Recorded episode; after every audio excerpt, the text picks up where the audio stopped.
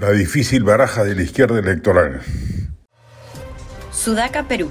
Buen periodismo.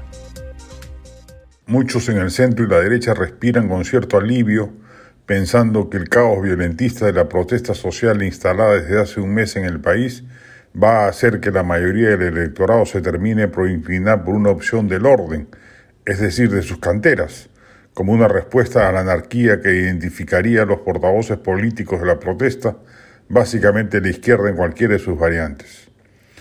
No necesariamente va a ser así. Veamos lo sucedido en Chile y Colombia para constatar que los pueblos no votan por reflejos pavlovianos. Luego de las masivas y violentas protestas en ambos países, se alzaron con el triunfo dos opciones radicales de izquierda, Gabriel Boric y Gustavo Petro. La protesta se siguió expresando, pero ya en las urnas, tiempo después de haber ya amainado va a depender en mucho qué ocurre con la fecha de las elecciones, si se adelantan o no, para poder determinar con alguna probabilidad la ocurrencia o no de ese mismo fenómeno en el Perú, y de otro lado la manutención o, no de la protesta que hasta el momento no ceja en el sur alto andino. Contra lo pensado, luego del escandalosamente malo gobierno de Castillo y la complicidad de toda la izquierda con ese desastre, hay un sector de la población que aún comulga con esas ideas y apoyará cualquier iniciativa partidaria que vaya en esa línea.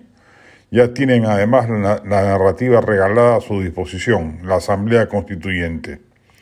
Lo que va a atormentar a la izquierda es cuál será su representación política, en quién va a encarnar la vocería electoral. Seguramente participará Verónica Mendoza en algún carro alquilado, ya que Nuevo Perú es incapaz al parecer de inscribir su partido y seguramente la acompañará la misma mala suerte que en campañas anteriores. Es la Lourdes Flores de la izquierda nacional. Antauro Mala de cajón, aunque su discurso se ha desgastado rápido y ha perdido impacto. Guido Bellido y Guillermo Bermejo podrían recoger el castillismo superviviente.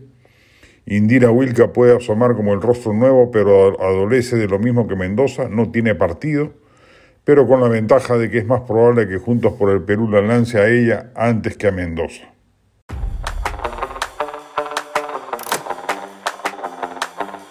Este podcast llegó gracias a AFE, operador logístico líder en el mercado peruano que brinda servicios de almacenaje, transporte de carga, courier y cómics. Los puedes ubicar en www.afe.pe.